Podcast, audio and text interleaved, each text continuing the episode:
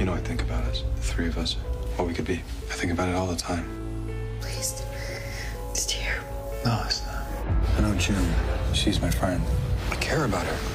How's your day going? You look pretty. Thanks. I wore it just for you. Her father's a driver named Nick. He helped me to survive.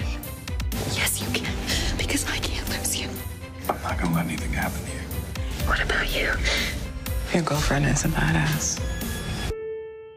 Welcome to Above the Garage, a Nick and June, the Handmaid's Tale podcast.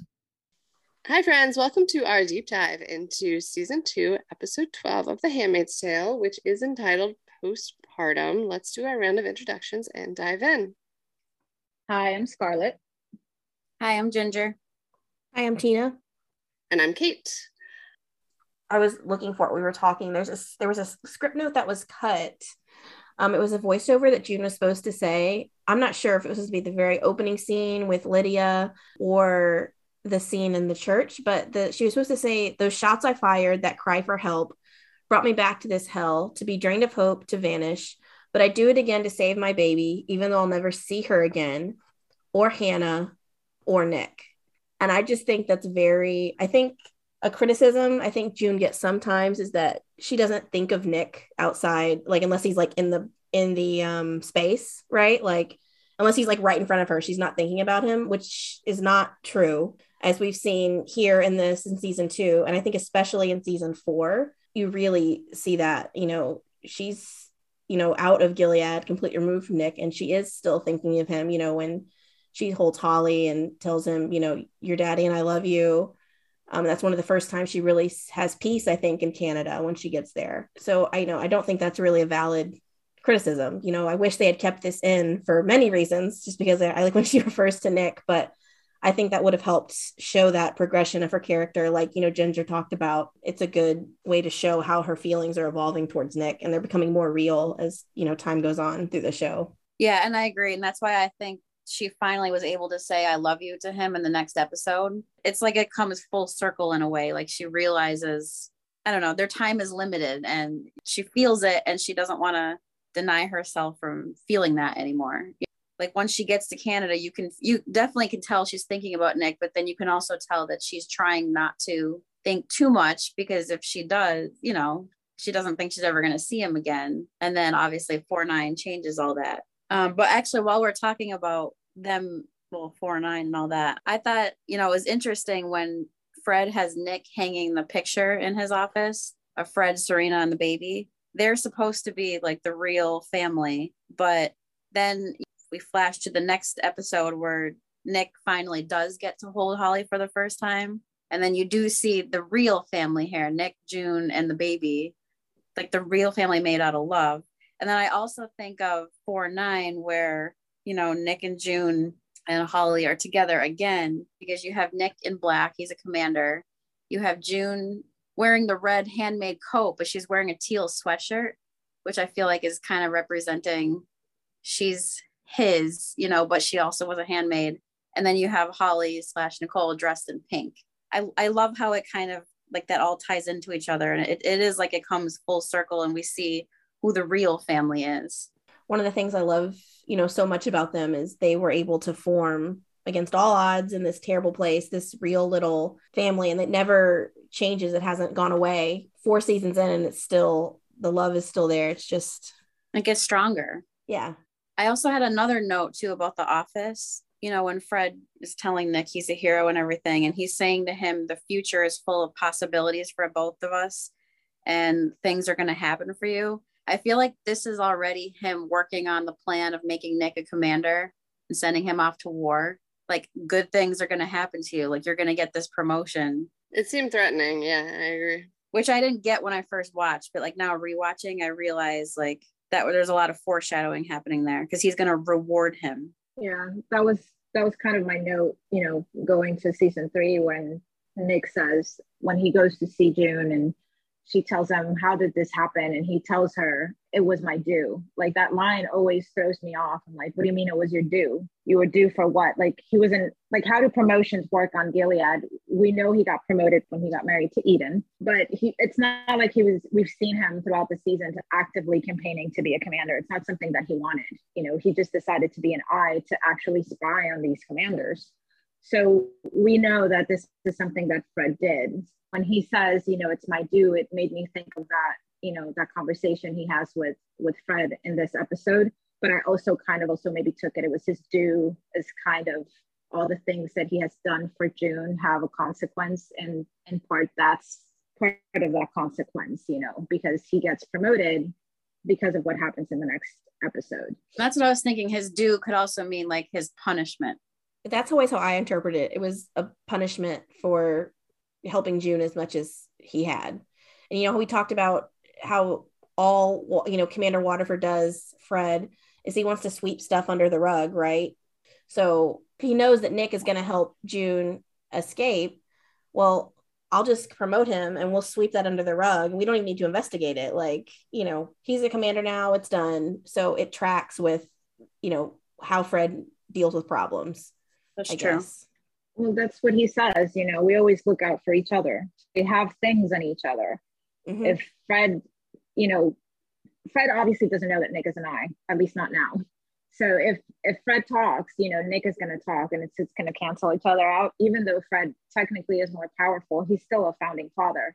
And even in that conversation and in the conversation when nick gets married you know they're still at an equal they're sitting equal they're standing equal even though Nick is in a lower position, Fred is obviously more powerful. But it's interesting because Fred has obviously all the power, so he's supposed to quote unquote win. But since Nick is so good at playing the long game, in the end, it, he does. Fred's not the one that wins. You know, obviously, if you think about the season finale, it, it's all Nick played his game. He played the long game. He waited and he went in for half the kill or the pre-kill just June did the kill. I love that he saved the kill for June. I think that was the most gentlemanly thing that he's yeah, ever done, and he's definitely. a very gentlemanly gentleman. But I also love that he couldn't resist for pistol whip. But he deserved that pistol whip. I, I actually that episode when we were talking about the finale, we were all speculating, and I think some people had said like they thought June was probably going to kill Fred in the woods. I I remember saying I really hope he at least gets like one punch in and you know especially after watching this this episode where he you know tortured nick making him hang that picture on the wall like oh yeah he really earned that pistol whip. Oh my goodness. Just there's a lot of like repressed anger and frustration in that in that hit. Yeah that whole scene is just staring at him death stares. Do you guys think i mean fred never bonds with a baby right like this is i think i started to talk about earlier and like that church scene is pretty much the only time we see fred holding the baby. Is that correct? I think so. And he looks awkward doing it. Yeah. And from this point forth it's an entirely serena like single mother effort and he doesn't give a shit about the baby much like like everybody else in his entire life. But i think it's interesting that you never see him even like pretend to care about the baby I wonder, do you guys do you guys think it's because I guess it's probably because he knows it's not his. Because I guess in season four he seems to think that he's going to have feelings for his real baby. I think he only cares about her so much and how she can give him power. Um, because you know, at the end of 213, when he realizes they're gonna be she's gone, he's freaking out. He's like, Where's my baby? You took my baby. Because if the baby's gone, that's trouble for him. It's not so much that he cares about her, but it's because of the trouble it's going to cause. You know, and then in season three, he wants her back because he can use her to leverage political power. He doesn't care so much about her. He cares about what she can do or be for him. What do you think he'd be like as a biological dad, though, in season four slash five, if he were allowed to do so? Do you think he'd be a good dad? Do you think it could? Do you think he has those feelings in him? No, I don't think so. Yeah, I don't no. think he can truly love at this point. He's so toxic. I think it'd be the same type of relationship. How can I use this baby to make myself better, to give myself more power, to leverage something for me? He doesn't understand love. I mean, he's he's made that clear. He's said it in season one, and he's made it clear like every season since. He just doesn't get it. So I don't think a biological child would really change that for him. Yeah, he seems like legitimately baffled by the concept of love, which sad for you, Fred. Now he got something that he didn't have before, which is power. You know, so why would he give that up if that fills him up and that makes him feel good about himself? Whereas before, I do think that he loved Serena. But does it make him feel good? I feel like he's a miserable human being. The power and... makes him feel good, is what I meant. No, I know. I just don't think. Well, I, I do think he's a miserable human being. Yeah. But... I mean, I think he thinks it makes him feel good, but it but it's only going to make you feel good for so long because it's not it's not some like love obviously like fulfills people, but power is just not going to because power is not something that's going to stay. Yeah, but you know, for him, love is a weakness.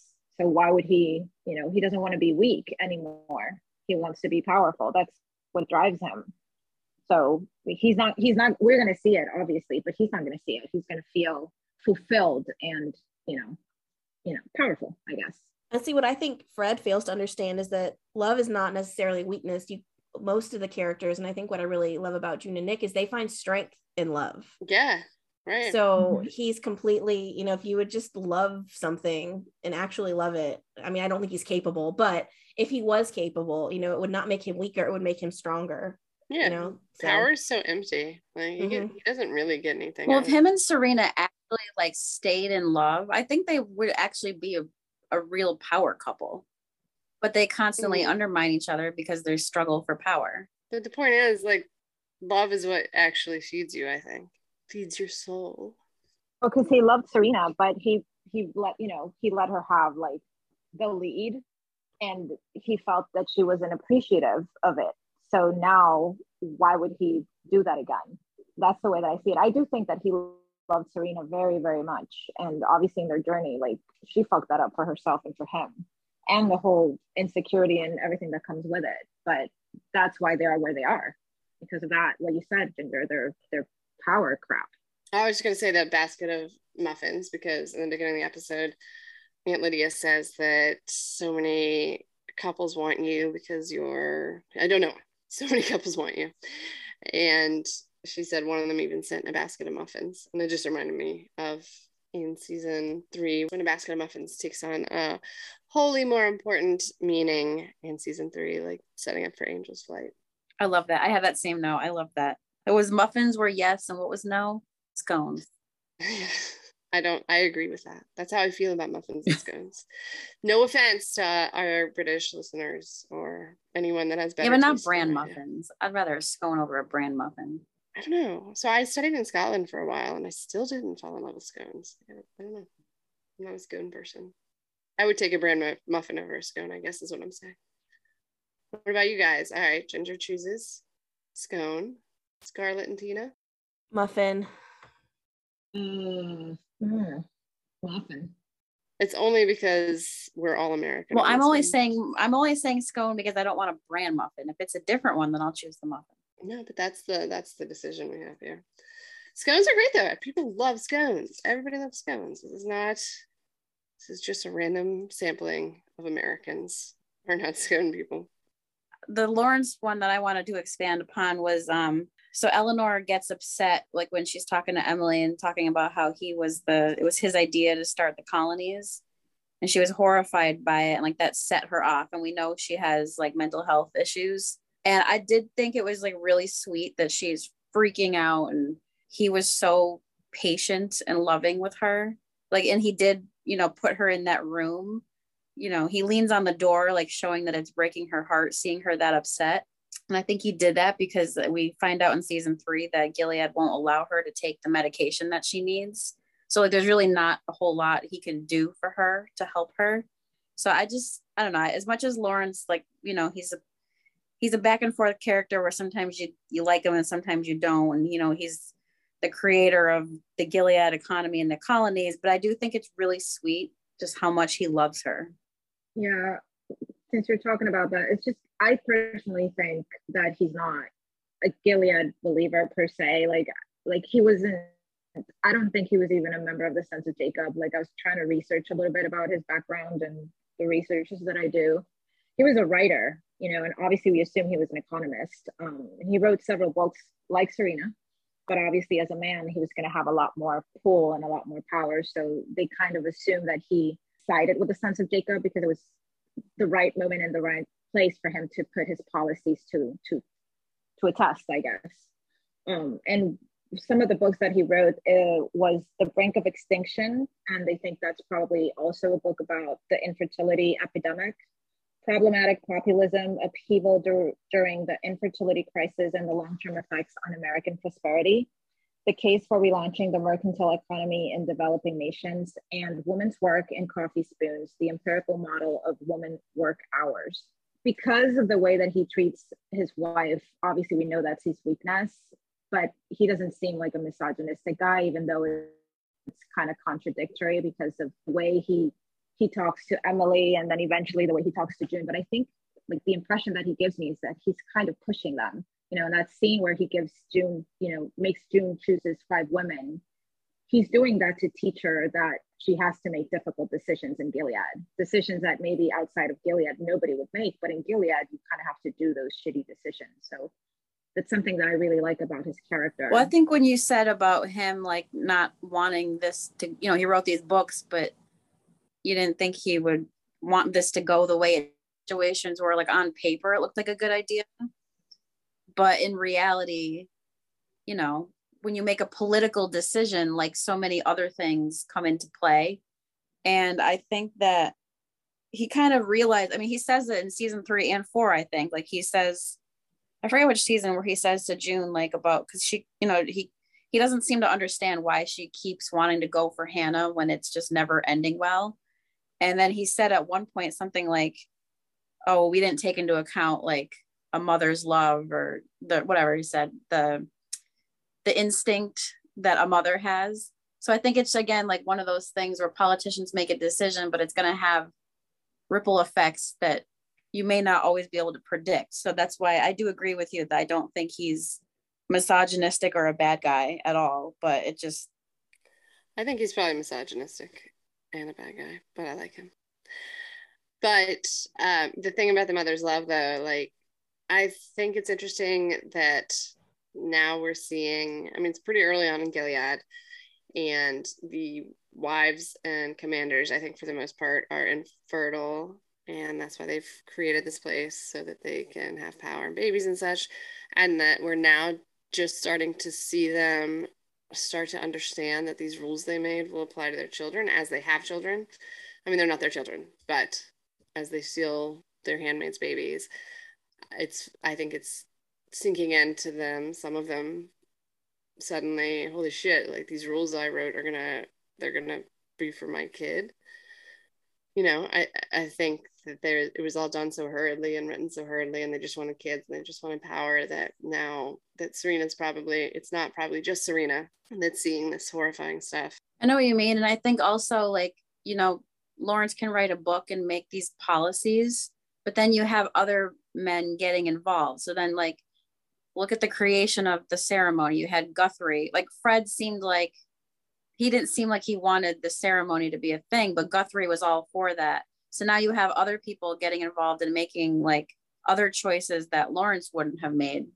Once once you're there, like even if you pushed for it, once you're there, you have to follow the rules because if not, they're gonna kill you. Even if you are the you know the architect of the economy like we see it in season four they're to kill him so you know that's how gilead is but i i honestly think that he just did this because he wanted to put his economic policies you know and he's very he's very detached like if i compare um, lawrence to nick lawrence is very detached like his emotions were reserved for his wife but you still see that he cares for for June. He gets to care for her, especially you know during that talk in season four, in the when she's being tortured and they're having that huge dinner.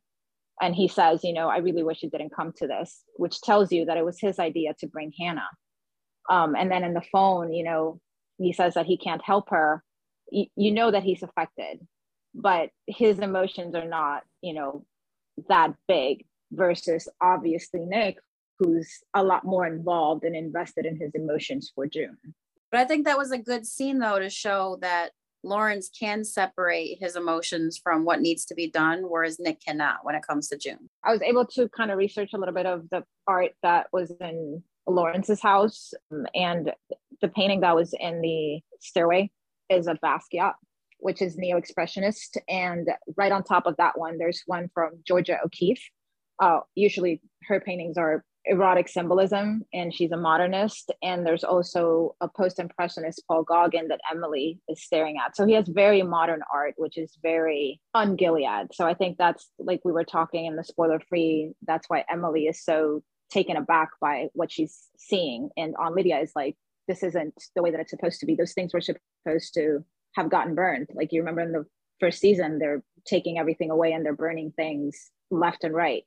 But obviously art is a commodity so they weren't going to you know burn those things. They're expensive and we learned that they're also a currency. So i thought it was interesting that that was you know what was in his house. And obviously knowing that eleanor was in was an art history an art art history or an art major don't remember what she was art teacher yeah art teacher she was an art professor his wife art professor that's yeah that's what i meant she was an art professor so, well, the the the picture, the Basquiat that's in the stairwell is Julius Caesar, you know, with a knife. You know, when I was researching, you know, somebody wrote like, well, it's ironic that they use that picture because we know what happens in that stairwell with Emily and Aunt Lydia in a future episode. Oh, that is interesting. Oh, I like that. Why do you think that he picked Emily? Why? You, just because she wasn't going to report him?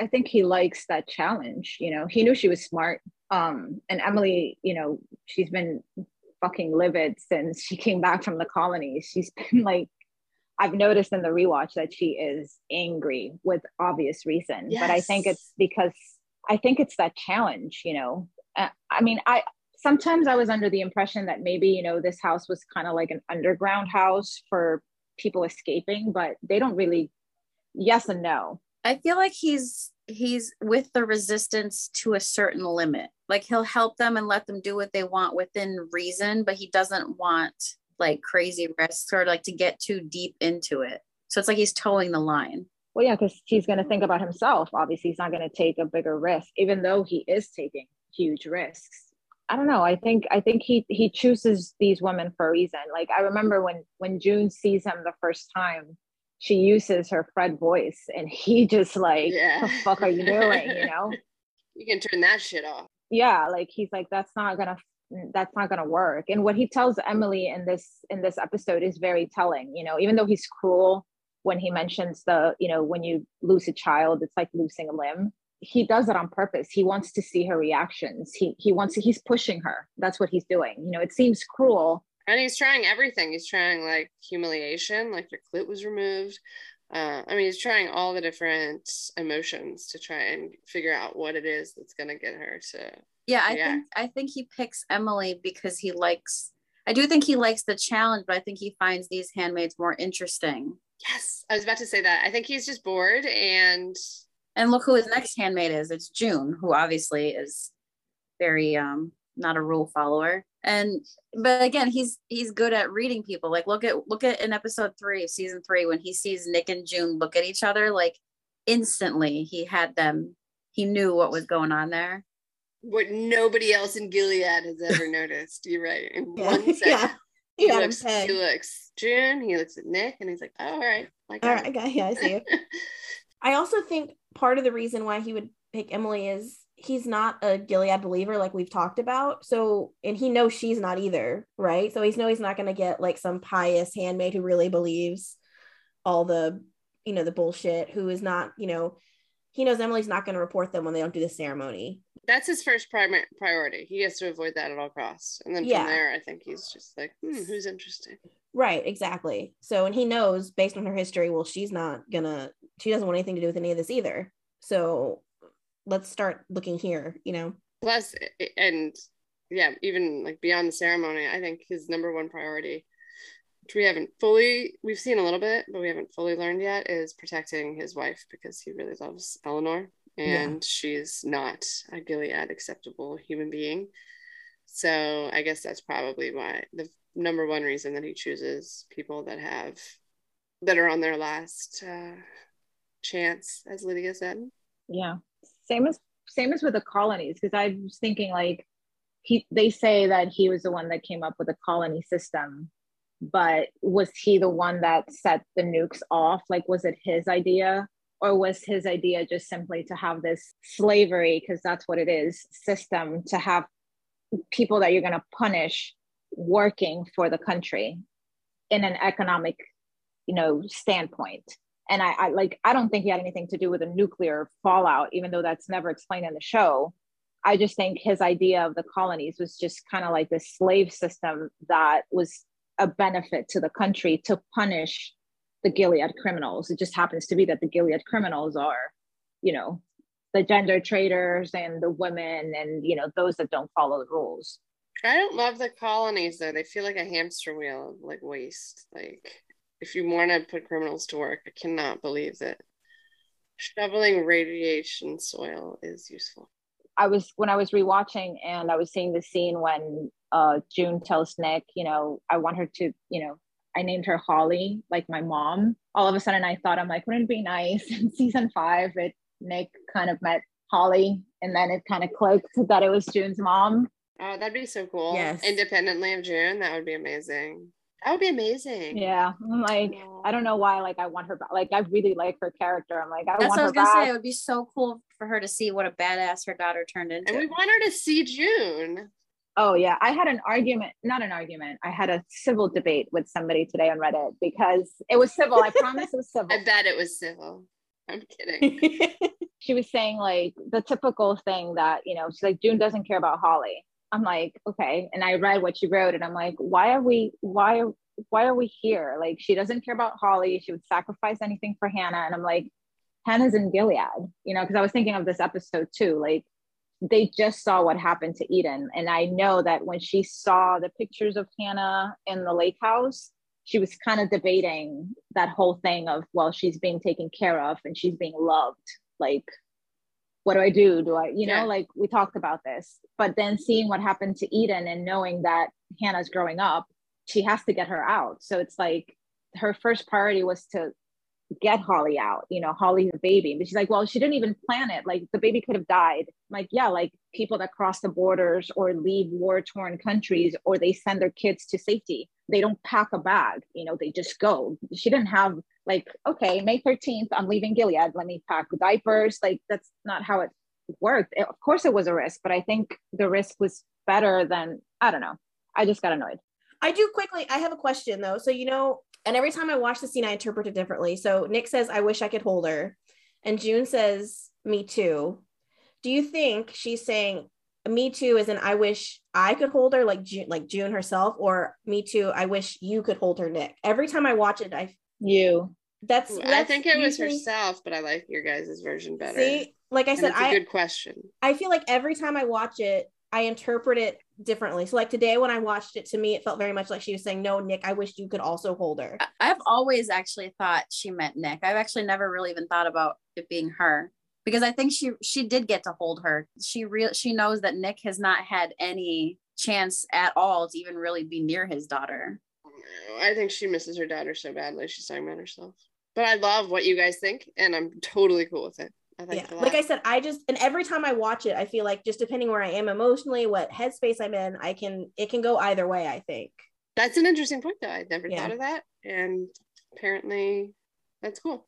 But I never thought about it that way. All right, so like the biggest parallel that none of us have addressed yet is Hawaii.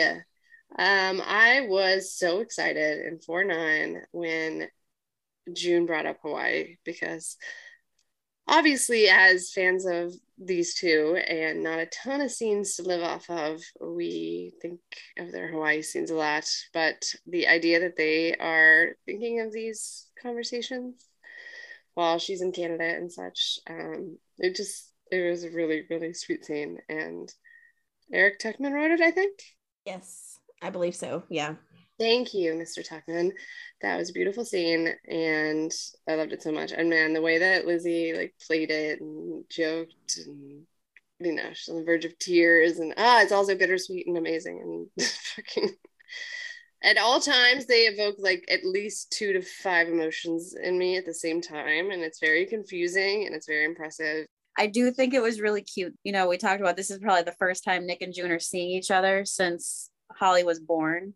And I love how like just like 409 things are kind of awkward between them, but like they they crack jokes. Like June makes the old Navy joke here, and then in 409 she makes the hanging joke. And I just love how I just love that. Like it's such an innocent little thing, but it, it just the stupid jokes, like they make Nick so happy. And it's so unique to yeah. them. You don't see any other couple making these lame jokes to each other and enjoying it so much, I think, like anywhere on television. She was making them in her head from the very first moment she met him, right? I'm gonna go to the oyster bar. So the Fred hanging next to Serena in the wall wasn't a funny joke. That wasn't like banter in that past episode that we discussed. No, okay.